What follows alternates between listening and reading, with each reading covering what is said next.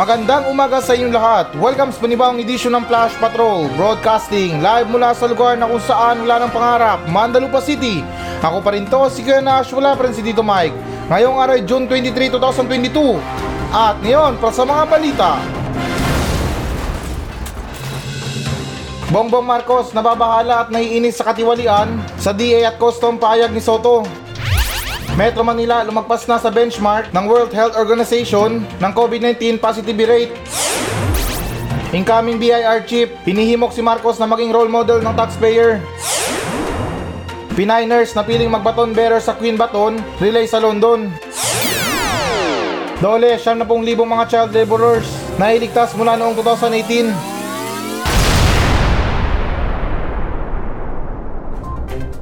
Bongbong Marcos nababahala at naiinis sa katiwalian sa DA at custom payag ni Soto.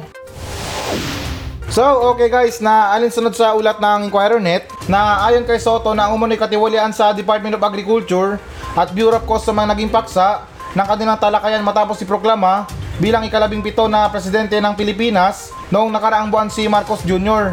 At dagdag pa rito sa isang payag, he did not need commit to me or anything like that but I sense na pag-uusapan namin ang sense ko na talagang bothered siya. Bothered siya doon sa corruption na pinag-uusapan sa DA, sa custom, sabi ng pinuno ng Senado, sa mga mamahayag sa Senado noong nakaraang Martes. At guys, nadagdag pa rito na si Marcos ay nakatakdang umupo sa kanyang pwesto sa June 30 ay mamumuno din sa DA sa unang bahagi ng kanyang administrasyon.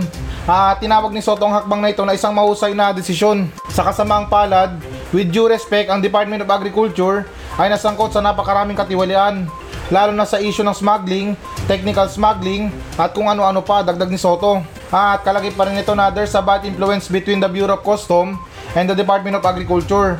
Kaya maganda palagay ko As I said, it's an excellent decision of the President that the Senate leader went on nang mamuno sa Department of Agriculture ang hinirang na Pangulo. Sinabi ni Soto na inaasahan niyang susuriin ni Marcos ang lahat.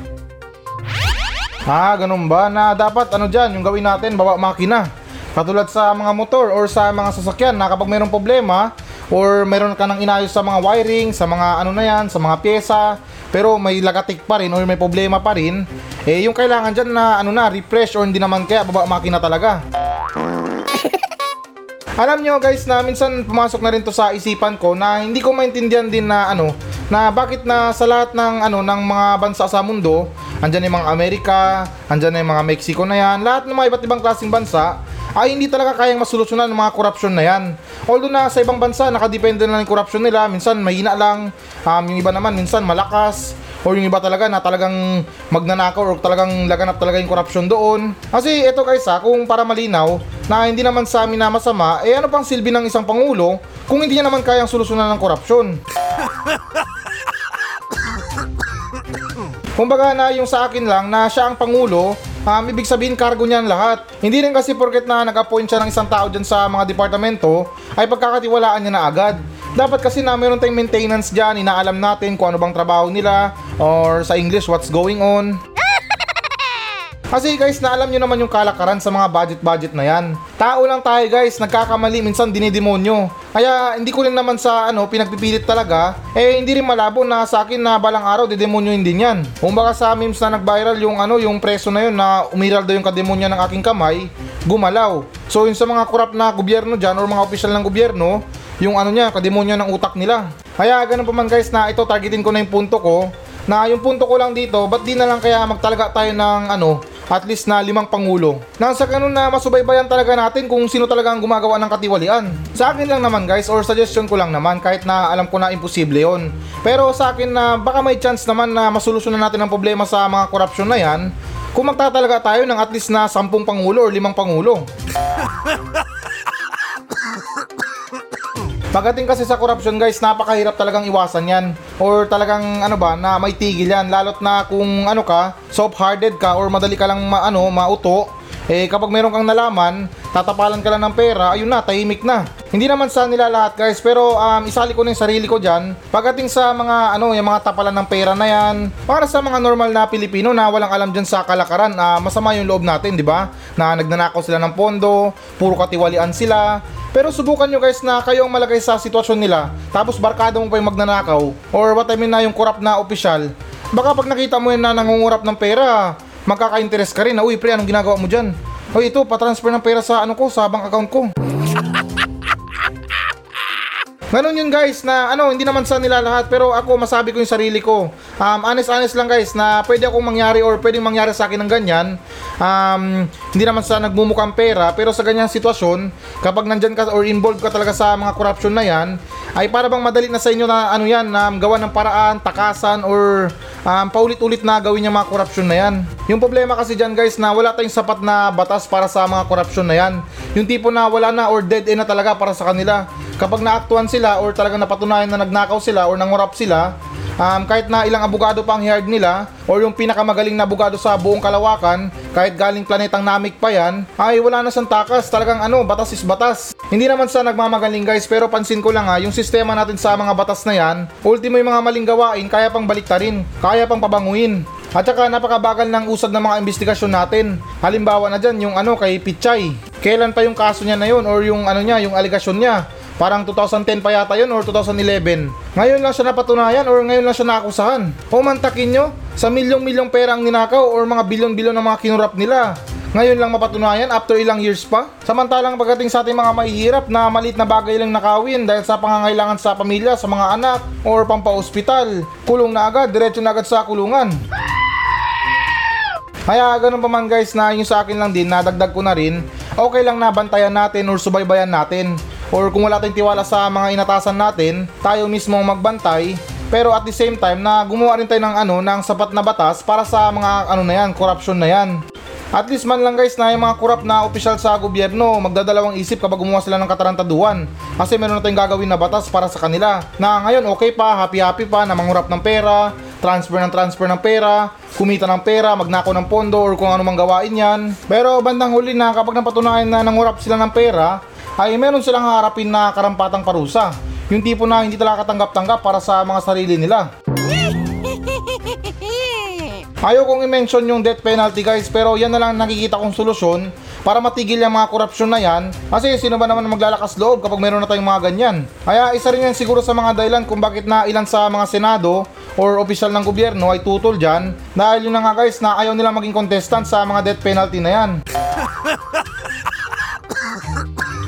Kaya ganun pa man din guys sa mga pamumuno na yan, para sa akin na hindi ko pa naman nasubukan si Marcos, pero tingnan natin kasi hindi naman siya maglalakas loob kung wala talaga siyang alam. At saka dagdag ko lang guys ha, hindi bagay na sabihin niya na naiinis lang siya. Nagagalit talaga siya, yung tipo na gusto niya nang patayin niya mga tao dyan. Ganun dapat guys, kasi kung naiinis tayo, eh mas lalong natutuwa yung mga nangaasar. Kasi alam niyo naman na magkaiba yan na para sa akin na magkaiba yung naiinis at saka sa nagagalit na. Kasi yung mga nagagalit, ah, may chance na na merong gawin yan. Eh, hindi tulad ng naiinis na parang ano lang, pinagtatawanan lang tayo na oh, tingnan mo naiinis na oh. Sige, tuloy lang natin na para umiyak na. Sunod naman tayo na balita. Metro Manila lumagpas na sa benchmark ng World Health Organization ng COVID-19 positivity rate.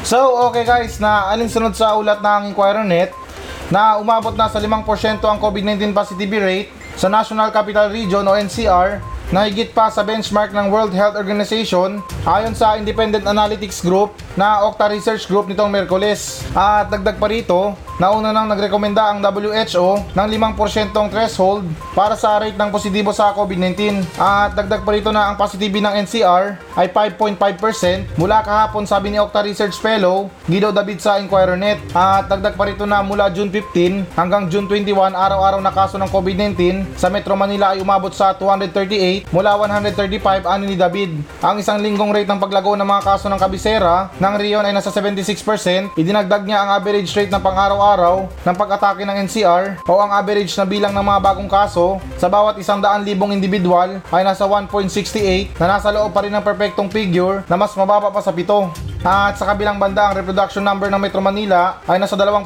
noong June 18, mas mataas kaysa sa rekomendasyon ng mga eksperto na mas mababa sa isa. Ha, gogoy, parang tunog lockdown na naman ah. Mahirap to. Mantakin nyo guys, yung mga ano natin, mga haka-haka natin, mga paniniwala natin sa kalagitnaan ng eleksyon, na pagkatapos ng eleksyon na to, magla-lockdown to o tataas na naman ang kaso. O di ba? Kung itinaya natin yan sa loto, hindi tumama tayo. Bumingo tayo, hindi naman kaya jumakpat tayo. Alam nyo guys, sa lahat ng mga hula natin, ito yung naging specific eh. Or ito talaga yung natumbok talaga yung ano natin, yung hinala natin or hula natin. Kasi nung nakaraan, pansin ko naman, marami nagkalat sa mga post sa social media, yung mga sinabi nila. Um, pagkatapos ng eleksyon, tingin ko talaga magla-lockdown yan or tataas na naman ang kaso. Sa ngayon na everything is cool, um, binababa lang nila yung kaso para yung mga tao hindi matakot ah, at patuloy na sumuporta. Marami guys, marami ako napansin na mga shared post tulad sa mga ganyan. Pero guys, na worst case scenario, um, ito tips ko lang, um, kung babalik man tayo sa ganyan, wag naman sana, yung mga lockdown na yan, Um, tulad sa sinabi ko kahapon or sa balita natin tungkol sa ano DPWH, eh itong pagsasalang nila sa lockdown ulit, wag naman sana mangyari or hindi naman sa hinihiling guys ha. Um, yung kagawaran ng DPWH ay samantalay nila yung mga paggagawa ng mga kalsada or tapusin nila yung mga dapat na dapat tapusin. Kasi sa mga ganyang lockdown, bibira yung mga kotse na dumadaan, kukonti lang or ilan lang. O di ba, na less traffic kasi kung gagawin nila sa kalagitnaan ng mga pang-araw-araw natin, mga normal na araw, mga biyahe na yan, ay magkukos pa yan ng napakalaking traffic or napakahabang traffic. Kaya isa yan sa nakikita ko or napapansin ko na kung sakali man ha, ulitin ko kung sakali lang na hindi naman sa inihiling na mag-lockdown. Ayoko rin guys sa lockdown, maniwala kayo. Pero kung sakali man lang talaga na yan ang gawin nila or yan ang mas mainam na gawin nila. At pangalawa guys, um, napapansin ko na rin na marami nang lumalabas na balita tungkol sa pagtaas ng mga kaso. Um, tips ko na rin sa inyo na huwag na tayong ganong gumastos. Tipirin natin yung mga pera natin or isave natin yung mga pera natin dahil hindi natin alam yung mga pwedeng mangyari sa mga susunod na araw, susunod na buwan. Eh alam nyo naman nung nakaraang taon or kailan ba yun? Nung nagsimula ang pandemya ay yung ilan sa atin na hindi nakapaghanda. Biglaan na lang yung lockdown or ilang araw na lang yung pagitan bago mag-lockdown. Kaya sa uling pagkakataon guys na ulitin ko ha, hindi ko inihiling na mag-lockdown. Ayoko rin talaga sa lockdown na yan. Pero just in case lang talaga na mangyari, um, antabayanan lang natin sa mga balita at ganoon na rin na isave natin yung mga pera natin. Huwag tayo gano'ng gumastos. Bilhin lang dapat yung dapat na bilhin. Nang sa ganun na para sa mga araw na hindi inaasahan, ay meron tayong madudukot. Pero tingin ko guys sa mga puso at isipan natin mga Pilipino pagdating sa virus na to, um, hindi ko man masabi pero tingin ko lang ha, um, parang tansya ko lang sa mga isip ng mga Pilipino na itong virus na to ay parang wala na lang or ano ba, wala na silang pakialam sa virus na to. Kasi yung sa kanila ngayon, pinoproblema nila yung mga pagtaas ng bilihin. Um, yung mga ano, pagtitipid sa mga gas, or sa mga pang-araw-araw nila. Pero kung sasabihin natin guys, natakot sila sa virus or mahawaan sila ng virus, um, di ko na masabi guys, pero tingin ko lang or ilan sa mga ibang Pilipino ay wala na, patay na yung ano nila, yung takot nila sa virus na yan. Pero ito, seryoso guys ha, hindi naman sa sinisiraan. Tingin ko na ito ha, opinion ko lang ha. Ah, baka majiji kayo dyan or baka ibang isipin nyo. Pero ito, opinion ko lang sa tingin ko na pagtaas ng mga kaso ng COVID. At hindi naman sa sinasabi na maniwala kayo sa akin. Pero ito, opinion ko lang ha, para mas malinaw talaga. Um, kasi naman na tingin ko na marami pang mga bakuna ang nakatenga or baka gusto ng gobyerno na kumita ulit sa mga bakuna na yan, sa mga PPE na yan, kaya parang gumagawa sila ng panibagong butas para magkapera.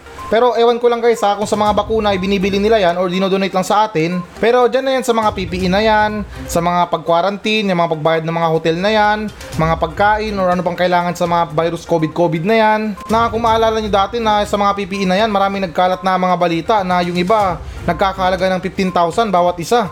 Mga tent, mga ano, mga quarantine facility. Oh, di ba kung iipunin natin yan, napakalaking pera yan o napakalaking bagay yan para kumita. Pero ganun pa man guys na hindi ko man sa pinagdidiinan or talagang pinipilit na maniwala kayo, um, yun lang naman ay opinion ko sa mga plano ng gobyerno or pwedeng mangyari na plano ng gobyerno.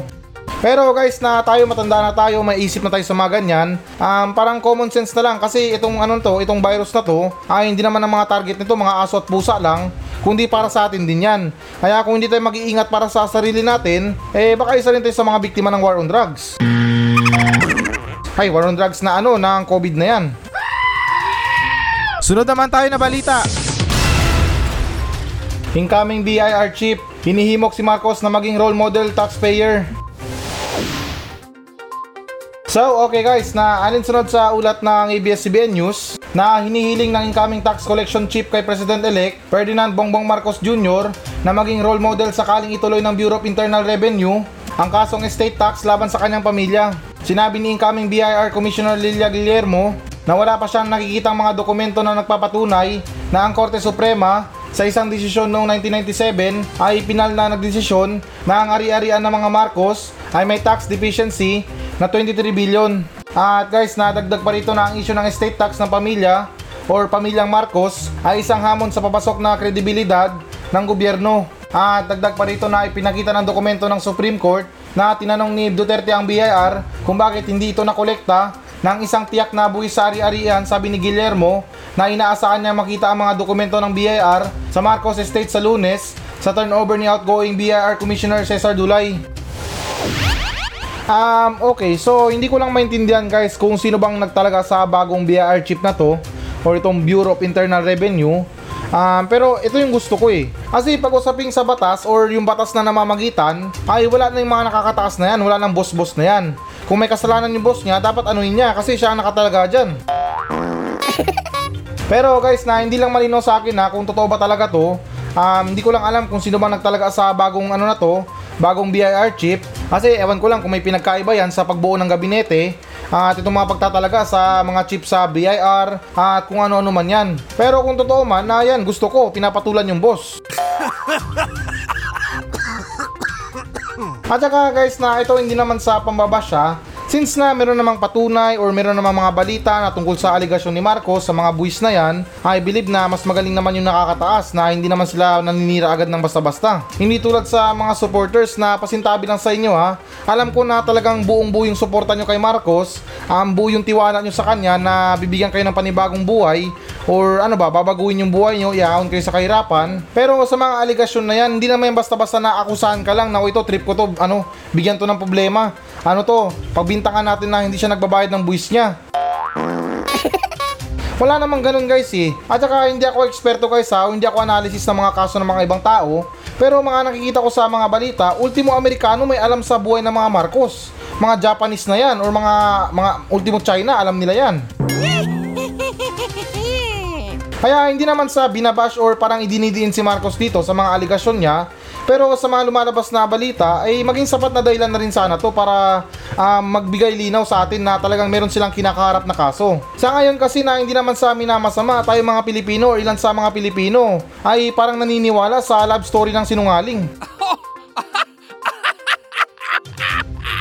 Maging bukas yung isipan natin guys sa mga lumalabas na balita. Huwag natin isipin na ito bias to, ito bias din to, um, focus lang tayo doon dapat, um, sa kanya lang tayo dapat maniwala. Kaya ganun pa man guys na gusto ko pa naman nadiinan pa tong balita na to pero wag na lang baka awayin nyo na ako, uh, mawalan pa ako ng listeners. Pero sapat na itong sinabi ng bagong BIR chip na to na dapat lang talaga na maging role model si Marcos sa pagiging taxpayer. Kung matatandaan nyo na sinabi ko 'di ba kahapon tungkol sa mga pagbayad ng buwis na yan. Sa isip-isip ko na walang problema sa mga influencer. Susunod naman yan sila. Pero yung nakakatakot lang dito baka ibuelta nila si Marcos na sasabihin nila na ba't kami? Puro kami nilang may hirap ang tinitira nyo. Pero yung mga mayayamang tao na hindi nagbabayad ng buwis, hindi nyo sinisingil. O di ba? Reputasyon din ng BIR ang masisira dito. Kumbaga pinipili lang nila yung kaya nila. At saka guys na ito tirahin ko kayo ng English ha. No one is above the law. Walang nakakataas sa batas guys. Mapasino ka man kahit anak ka pa ng presidente or anak ka ng tarpulano. Kapag meron kang nilabag sa batas, ay mananagot ka dapat. Pero ewan ko ba sa bansang Pilipinas, talagang only in the Philippines, na kapag marami kang kakilala, mayaman ka, lusot ka. Kumbaga sa mahirap na yung batas ang magdadala sa'yo sa kulungan. Pero sa mga mayayaman, pwede nilang ibaliktad yung batas mismo maglalabas sa kanila sa kapamakan or sa mga issue nila. Kaya ganun pa man guys na no hard feelings para sa mga sinabi ko ha. Sinusubukan ko lang maging balanse dito. Lalo't na itong BIR ay maging yung mga influencer sa social media na kumikita ng libo-libo ay gusto nang sundutin. At saka kung balang araw man guys na hindi na rin ako magtaka. Sa laki ng utang ng bansa natin na halos patagal ng patagal ay mas lalong lumalaki. Kaya wag na rin kayo magtaka kung balang araw na yung mga paglangap natin ng mga sariwang hangin may tax na. Sunod naman tayo na balita. Pininers na piling maging baton barrier sa Queen's Baton Relay sa London. So, okay guys, na alinsunod sa ulat ng ABS-CBN News na malaking karangalan para sa isang Pininers ang maging baton barrier sa Queen's Baton Relay bilang isang bahagi ng nalalapit na 2022 Commonwealth Games na gaganapin sa Birmingham, United Kingdom sa susunod na buwan. At dagdag pa rito na napili ang senior thrombosis, nurse specialist na si Edicil Loruso na maging isa sa 2022 baton barriers sa buong England para sa London leg ng relay na isinabay sa makasaysayang selebrasyon ng Platinum Jubilee ni Queen Elizabeth II nitong June 5. At guys, nadagdag pa rin dito na todo suporta ang pamilya ni Edicil or what I mean na Eddie kabilang ang kanyang mister at dalawang anak sa kanyang pagtakbo sa relay sa Royal Victoria Gardens sa London. Ah, okay guys, na hindi ko lang alam kung isa na sa bagong profession niya to or ito nang bagong trabaho niya na maging baton barrier siya. Pero parang mai-relate ko rin to sa mga ibang estudyante ngayon na merong pinag-aralan or merong natapos na kurso pero yung mga trabaho nila sobrang layo sa mga tinapos nila.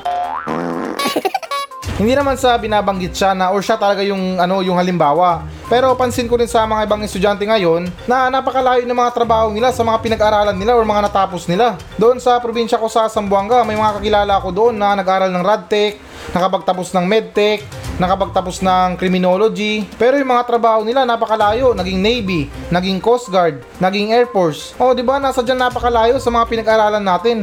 Nagkanda buisit-buisit tayo sa mga pag-aaral na yan. Sumakit ang mga ulo natin sa mga assignment, sa mga project, sa mga thesis.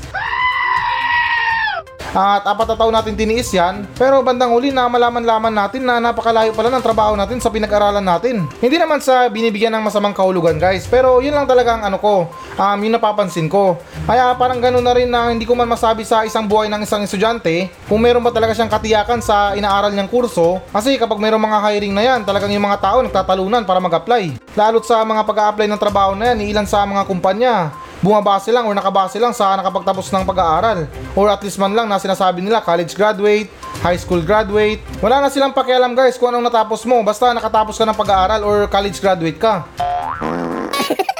Sa opinion ko guys na yun lang yung nakakalungkot na parte dun eh. Kumbaga nauudlot na yung pinangarap natin na trabaho. Hindi naman sa nila lahat guys pero pansin ko lang talaga na nang dahil sa kahirapan at sobrang pangangailangan eh kung anong hiring dyan talagang pinapasok na. At saka guys nalinawin ko lang ha, hindi naman sa pinipilit pero kayo nang bahala umunawa kung may sense ba itong mga sinasabi ko dahil para sa akin na marami ako na-experience na ganyan or what I mean na marami ako nakakilala na ganyan or ano bang tawag dyan na encounter na meron siyang natapos sa isang kurso pero napakalayo ng profesyon niya ngayon. Di ko lang talaga makuha guys kung saan talaga tumugma yung mga requirements natin sa mga college graduate na yan. Na sinasabi nila na at least na college graduate. Baka sadyang totoo lang talaga yung mga hinala ko sa mga estudyante na napakalayo ng mga inaral nila sa trabaho nila na yung ilan sa kanila na doon na natuto sa mga araw ng trabaho. Kaya yung ika nga ni Mang Dodong na yung tanod namin sa Barangay Silaway. May pakurso-kurso pa akong HRM. Eh bandang uli na yung trabaho ko kahit bahay lang naman pala tsaka tanod. Sunod naman tayo na balita.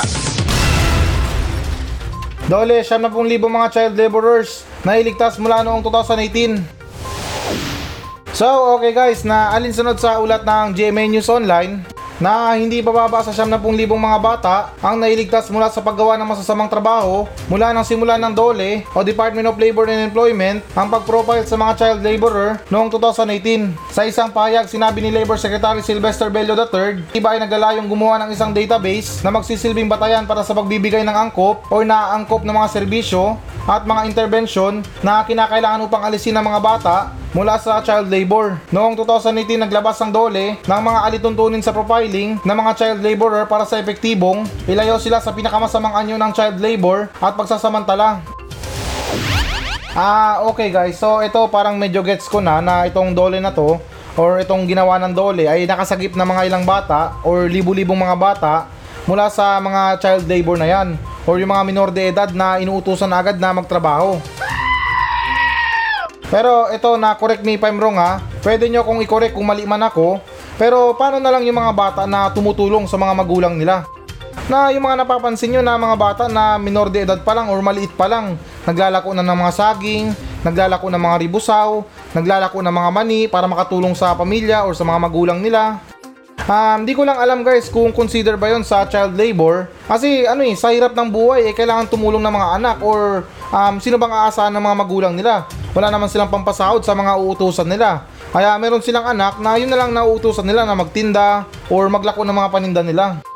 At saka guys, nasa ngayon na wala akong idea na kung tumatakbo pa rin yung mga sindikato na yan. Na yung kumukuha ng mga bata tapos sinutusan na mamalimos sa kalsada, magtinda ng ganito. Dati na parang narinig ko yan na uso yan na yung mga bata kinikidnap, tapos dinadala sa malalayong lugar, uutusan na magtinda or manglimos. Pero tingin ko guys na magkaiba naman yun sa ginagawa nila para makatulong sa magulang nila.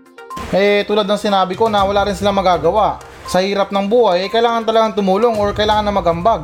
Para sa mga bata na nakaranas ng ganyan na nalulungkot ako pero proud ako sa ginawa nyo na instead na maglaro kayo na maglaro dyan sa labas ay mas pinili nyo pa na makatulong sa mga magulang nyo. Seryoso lang guys na hindi ko man yan naranasan yung ganyan, yung mga maglako na yan, magtinda. Pero marami akong kakilala na dumaan sa mga ganyan na ngayon sa awa ng Diyos na yung dating naglalako lang, ngayon di kariton na. Hindi, joke lang na yung iba sa kanila successful na sa buhay.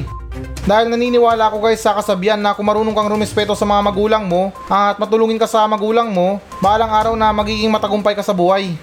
Kasi unang-una sa lahat, namulat ka na agad sa negosyo. Alam mo na paano tipirin, alam mo na paano paikutin yung pera. May idea ka na. Hindi tulad sa mga bata ngayon na hindi naman sa nila lahat ha. Pa cool kids lang, pa mobile mobile legends lang, pa call of duty lang or ano ba mga pinagkakailigan nila. Na yung iba sa kanila, waldas ng waldas, bili ng skin, bili ng ganito, upgrade ng cellphone. Eh hindi tulad sa mga eksperyensado dyan, ay kahit na sentabo marunong sila magpahalaga. Kaya ganun pa man guys na kung medyo malayo man to sa topic natin, pero at least na kahit papano, ay na-explain ko sa inyo anong pinagkaiba ng child labor sa isang bata na musmos na maagang namulat sa pagtulong sa mga magulang. Kasi yung iba sa atin na bata pa lang ay dapat deserve ko maglaro, deserve ko mag-enjoy. Saka na kapag nakahanap na ako ng matinong trabaho, doon ko natutulungan yung mga magulang ko. Sa mga ganyan guys, okay lang na hindi naman sa amin na madali kayo. Pero lagi nating isipin kung hanggang kailan naman talaga ang buhay ng mga magulang natin. Ayoko man saktan yung mga damdamin nyo guys pero ako naniniwala ako na ilan sa mga anak dyan na sobrang laki ng sisi nila dahil hindi man lang nila nasuklian yung sakripisyo ng mga magulang nila sa kanila. So, okay guys, bago pa tayo mag-iyakan na ito na, proceed na tayo sa audience mail. Magbabasa na tayo ng audience mail. Mula pa rin to sa mga nagmensahe sa atin sa Facebook page ng Flash Patrol. At ganun pa man guys na maulan na Thursday sa inyong lahat. Di ko lang alam kung umuulan dyan sa inyo pero dito sa Mandalupa, especially sa Metro Manila ay talagang ano, humahagupit na yung tag-ulan dito. Kaya sa mga lakad natin, sa mga pang-araw-araw natin na wag nating kalimutan na magdala ng payong or magbaon ng kapote kasi parang nakakalungkot naman na wala na nga kayong payong, wala pa kayong jowa. At least baka may chance pa na kung may payong kayo at meron makisilong sa inyo. Pero ganun pa man na ito, basahin natin yung nagmensahe sa atin na itong mensahe na to ay nagmula kay paring Jonel Alagon ng Lucena City.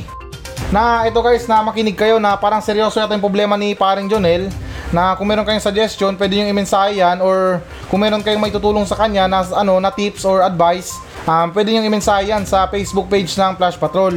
At ganun pa man na ito, basahin ko na yung mensahe niya sa akin na paring Nash, Anong gagawin ko o dapat na hakbang kasi pagpasok ko sa trabaho, umagang umaga, nagwawala ang aking kaship.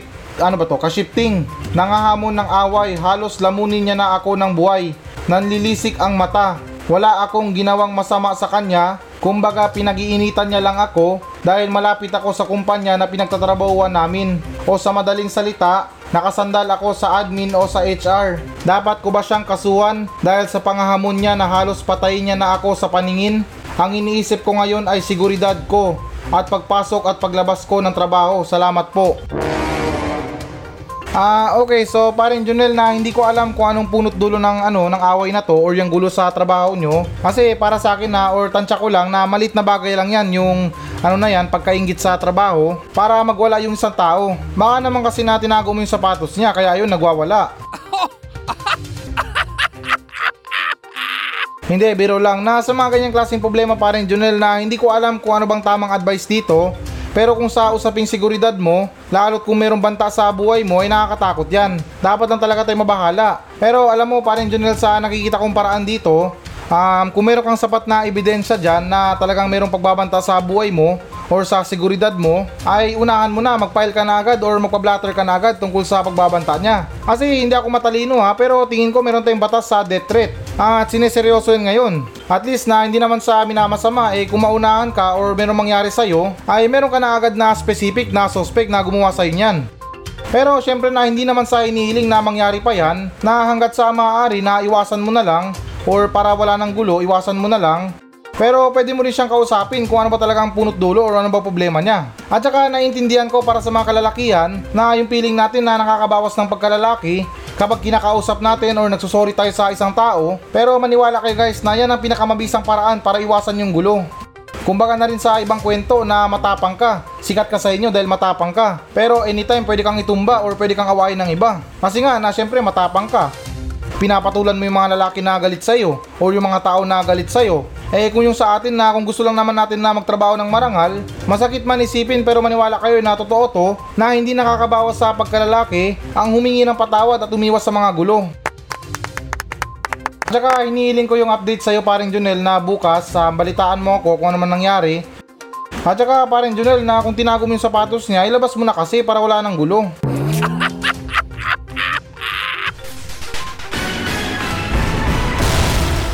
Hello guys, na bago natin tapusin ang show na to, uh, hinihikayat ko lang yung mga audience natin na mag-message sa akin dito sa Mandalupa Station para sa mga reklamo nyo sa kapitbahay nyo, reklamo nyo sa asawa nyo, sa mga kaibigan nyo, at kahit sumbong na rin para sa mga katarantaduhan dyan sa lugar nyo. At kung boring ka naman, pwede naman kayo magpa-shoutout sa akin ng buong angkan nyo. Mula ninuno nyo hanggang apo, isa-shoutout natin yan.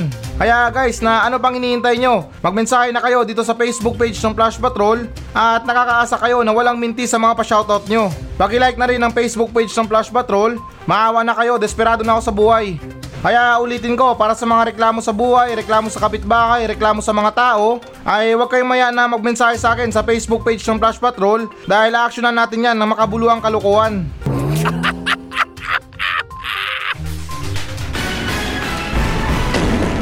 So yan muna mga balita ng Flash Patrol sa araw na to. Maraming salamat sa pakikinig. Ako pa rin to, si Kuya Nash. At maraming salamat ulit. Wala pa rin si Tito Mike. Masayang masaya ako. At goodbye!